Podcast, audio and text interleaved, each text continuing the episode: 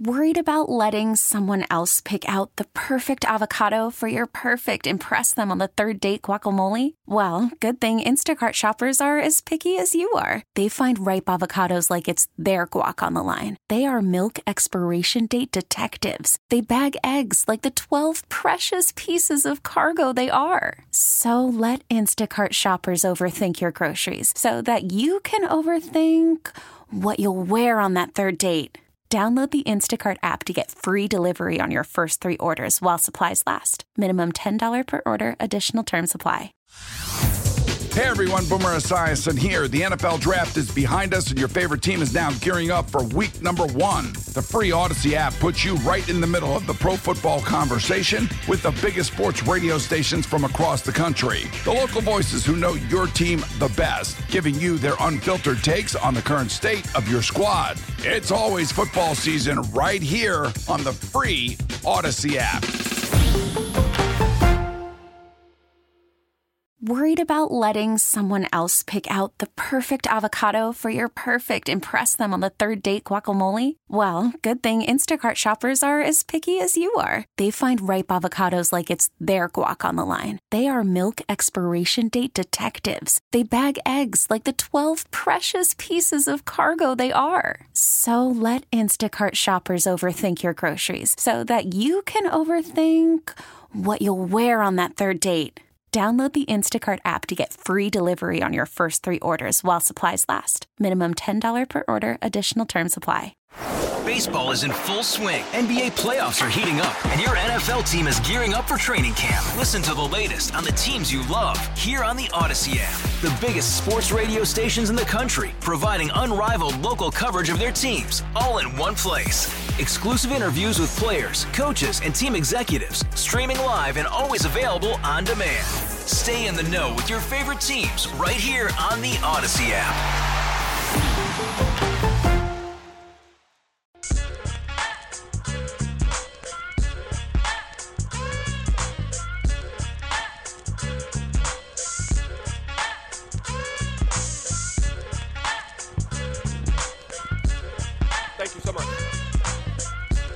Back to the drive on 610 Sports Radio, 610sports.com, and the Odyssey app. We are expected to be joined by the San Francisco 49ers play by play voice here, Greg Papa, coming up in just a little bit to take a closer look at Super Bowl 58 between the Kansas City Chiefs and the San Francisco 49ers. He is actually sitting down right now let's go ahead and get him prepared to come sit down and let's take a closer look at this game. Greg Papa, the play by play voice of the San Francisco 49ers, joins us on the show today. Greg, we appreciate you taking time to sit down with us. How are you, man?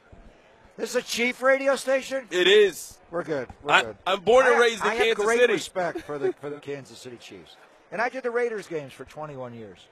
So I, I mean, I was old. The first Super Bowl I remember was Super Bowl four, and really it was called Super Bowl four. But the first three they didn't call was the AFL NFL World Championship, and Lamar Hunt came up. Obviously, was Super Super Bowl Super Bowl, and I remember that game. You know, 65 toss power trap. First game I ever really watched was them take apart the Vikings 23-7. Did the Raider games for 21 years, and Al Davis had a great hatred for Lamar Hunt, but he was tight with Hank Stram. Hank Stram actually did Raider preseason games on TV for a while, which was kind of odd. So, and now with the Niners, we just saw you guys five seasons ago, four years ago in the in the championship game. So, I, I, come I come with respect. I come in peace. I have great respect for the Chief Kingdom. I got great respect for San Francisco as a team where Brock Purdy has made 26 starts in his NFL career and they've won 21 of them. This has been the second best team in the NFL behind Kansas City. Let's start with Brock Purdy because he seems to be one of the more polarizing players in the National Football League. There are some people you remember they were calling him Joe Montana and Tom Brady at one point this season. There's some people who think he uh, thinks he stinks. You have got a chance to see every pass that Brock Purdy has thrown. How do you feel about San Francisco's young QB? Well, I, I, we, I go back to when he was drafted as the last pick in the draft, and he was drafted in Las Vegas, Nevada. When the draft was here a couple of years ago in 22, and he was the last pick, obviously, Mr. Irrelevant, in 262. And we could see it right away. Organized team activities, mini camps, training camp. Whoa, this guy reads progressions. He goes through it. Boom, boom, boom, ball out. And then when he got to play in the preseason, you saw it. And then when you know Trey Lance got hurt and Jimmy got hurt, he jumped right in in the middle of a game against Miami. They had a cover zero blitz in a third and ten, and he told Kittle, you know, cut your route off a little shorter. You're the hot. They're going to bring cover zero blitz in my face. Got him the ball, and they just roll. And then this year he got hurt last year in the championship game. So um, I love the guy. My nickname for him is Big Brain Brock. Look at the brain on Brock because he's he's six feet, five eighths of an inch tall. He's got small hands. He doesn't throw the ball the way Patrick does, but he processes information incredibly quickly. His cognitive test, the S2 test they they give you when you come into the NFL, uh, he scored in the in the almost 100 percentile, very high 90s. Where you know people like Drew Brees, other quick thinkers. I'm sure Patrick is there as well. Now Patrick has the uber talent and the whippy arm, and Brock has to make up for it by, uh, you know, being ahead of the game, seeing the field, anticipating throws, which he does. So we feel I feel great about him in this game. The games where he struggled, though, take the rain games out when he had our time gripping and ripping it. Teams do come with middle pressure on him. Chris Jones, you know, lining up over our right guard, Jon Feliciano, and Brock being a, a right-handed quarterback in the midline behind the center, throws right over the right guard. And then, you know, all of our in breaking routes, the Kittle over the middle, the Deebo dig, the Aiyuk slant, the McCaffrey choice route, the Texas route where he cuts it back.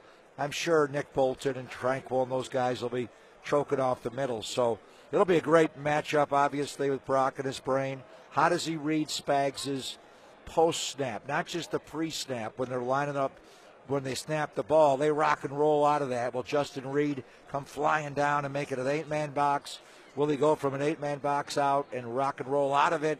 You know, Brock's got to be able to see it pre snap, get in the right call, and then more importantly, when it's post snap, now how do they all adjust on what Spags is doing? Right now, we're joined by the play by play voice of the San Francisco 49ers, taking a closer look at Super Bowl 58 between the Chiefs and the Niners. What do you see as a key, or maybe the biggest key, to a Niners win? Because I'm looking at it. I would have voted for Christian McCaffrey to win MVP. I understand that it is a quarterback award, and Lamar was great down the stretch. But I think from week one until the end of the season, I thought McCaffrey was the best and most consistent player in the league. I think McCaffrey probably needs to have 125 total yards and probably two touchdowns. Like he needs to win Super Bowl MVP to me for San Francisco to win this game. What keys well, do you think are to a San Francisco? You're on it. I mean, uh, yeah, but if you're Steve Spagnuolo, what, what's the first thing you're trying to do? Take him out of the Take game. 23 out. So we're going to load the box. Now they they play a lot of two man with a two safety shell high, like I was talking about earlier, with Edwards and Reid, 20 and 21, 21 and 20. Um, but you know the Buffalo game, Buffalo ran on Kansas City in the first half. They started to come down, and they've got fast linebackers. You can bleed. It's, those blitzes are not always blitzes on pass plays to sack the quarterback. They're run blitzes, and you bring those two guys, Bolton and Tranquill, They were running back numbers, and they run like running backs. I look at Bolton; he only runs a four six. I'm like, damn, I think he's faster than Marcus Allen wearing 32 in red. I mean, they come downhill and they stuff the run. Will Willie Gay play in this game? So I think Spags is going to shut down the run game, especially in the early down, the mixed downs. Now, if Brock sees a loaded box, you know, we run it against loaded boxes too. We can go, you know, Kyle Juszczyk, double tights, and just run it at you. And I think we're going to run the ball at Chris Jones in this game. He's a great pass rusher. He's an indifferent run player. When you double team him, he'll stand straight up and you can ride him out.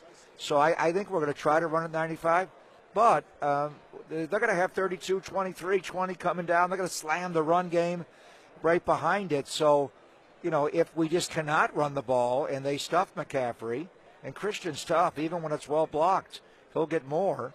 But this, you know, they're, they're going to load up and take him away. You're going to have to make throws as well to win this game, and your corners are obviously you know, McDuffie's a great player. Sneed's a great player. You know, Watson, when you bring 35 in, is a great player. So, you know, even number two can play, Williams. So, anyway, um, yeah, I, I know what you're saying, but that's, they all know that. So then how do we adjust when Spag starts loading that box? And he's saying what you're saying. McCaffrey's the best player in the league. Everything runs through McCaffrey, so we're going to take McCaffrey out of this game. Right now, we're joined by Greg Papa. He is the play-by-play voice for the San Francisco 49ers, getting you ready for Super Bowl 58 between Kansas City and San Francisco. Greg, I've got my questions about the San Francisco defense. I didn't have many of them over the course of the regular season. I mean, these two defenses, so Kansas City allowed 294 points, San Francisco allowed 298. So these two defenses wow. were, were pretty I'm comparable. stealing that note, by the way. You can have that one. These two defenses were pretty comparable through over the course of the season. They were not comparable in the postseason. What happened to San Francisco's defense? What's changed the last? Well, when you go back and do the breakdown, you know, I'd take it from when Talanoa Hufanga – our safety, all pro last year, got hurt. And Ji'Ayir Brown's played well. He's missed some games. Logan Ryan's mixed in. I think with Hufanga, he's the guy like I was talking about with Justin Reid, It just comes down and slams the run. Sometimes blitzes off the edge. An extra edge setter. So losing Hufanga hurt us. And then, you know, there were games. They go back and watch the Cleveland game early in the year. Bill Callahan, their great offensive line coach, now he's with his son. Brian, who got a head coaching job in the NFL in Carolina, they ran what's you know the old days they call it a, a, a, a toss crack. Now it's a pin in a pole where an outside receiver or tight end cracks down on a defensive end. They pull the tackle and the guard out. They they ran that play all year against us. We couldn't stop it early in the year, and now that we've lost Clelin Ferrell, our defensive end, who was starting opposite of Nick Bosa, the former Raider, high draft pick, um, Chase Young's been playing more in that spot, and they're picking on him. They're they're ear holding him. The way our ends come up the field, it's a wide nine. They just get up the field, and so if you have a, a, a wide receiver, tight end, you know Watson can do it for you. 84. He's a good blocker. He's a big guy.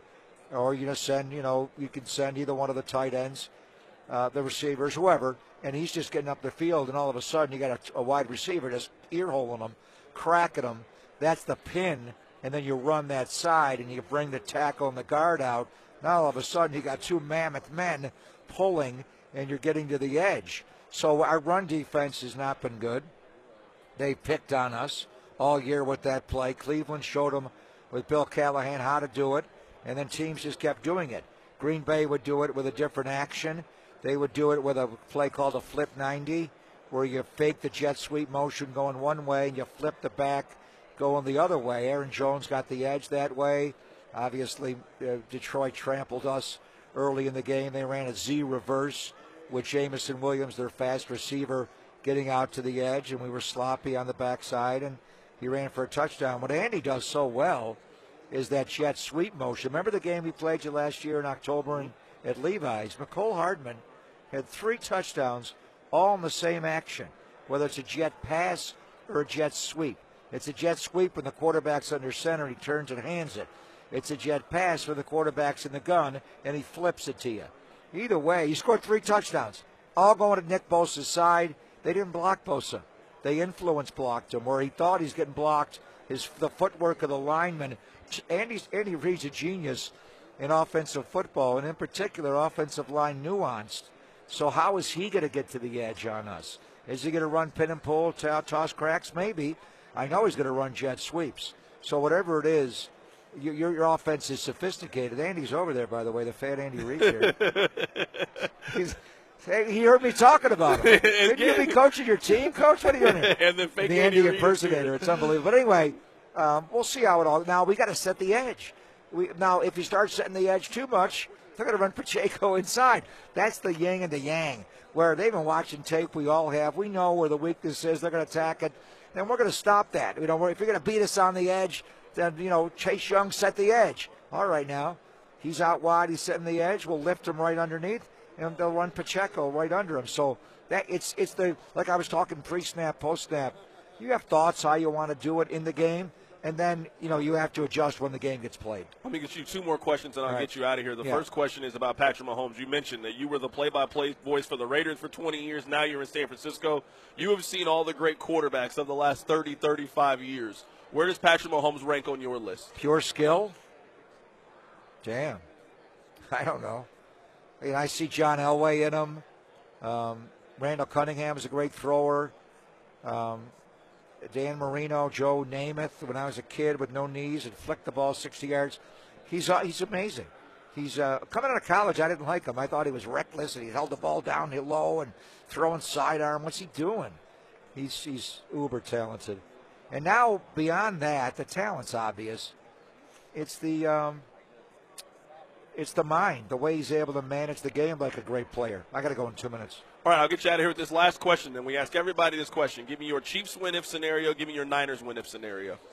The Niners is McCaffrey and us. And not only McCaffrey, it could be Elijah Mitchell, it could be Deebo Samuel. If you're loading up on McCaffrey, we have something called 11 Tyson, which is, you know, Deebo's given name is Tyson, but Kyle Shanahan can't pronounce it, so it's 11 Tyson. and they 11 personnel. Deebo comes in motion and lines up in the backfield. Deadpool, they call it. If Deebo could be a runner and get to the edge, if you're keen on McCaffrey, we'll send McCaffrey one direction three guys go with McCaffrey, we go the other direction. So I think just overall volume of runs. Can we run the ball 30 times? We run the ball 30 times, we win. And then on the other side, what do we do with Kelce? You know, how to look for possibility of Charvarius Ward in certain situations on third down that he's the guy who follows Kelce around with that length, the fact that he knows him. Well, I don't think they practice much against each other. He's our best cover corner. Your best Rashee Rice is good. But on third down, we know where Mahomes is going. He's going to 87. What if we put seven right over him? That is the play-by-play voice of the San Francisco 49ers, Greg Papa, joining us Thank on the show so today, Greg. Thanks a Good lot for your you, insight. Hey, Rob Bradford here. I have set out on a mission with my good friends at FanDuel to prove what I have known for some time baseball isn't boring. Now I have a daily podcast to prove it with some of the most notable people in the baseball world screaming baseball isn't boring from the mountaintops or at least agreeing to come on our show. Players, managers, GMs, and yes, even the commissioner of baseball, Rob Manfred. It has been a constant wave of baseball's most powerful voices. So join the revolution. Subscribe and soak in Baseball Isn't Boring. Listen on your Odyssey app or wherever you get your podcast. You'll be glad you did.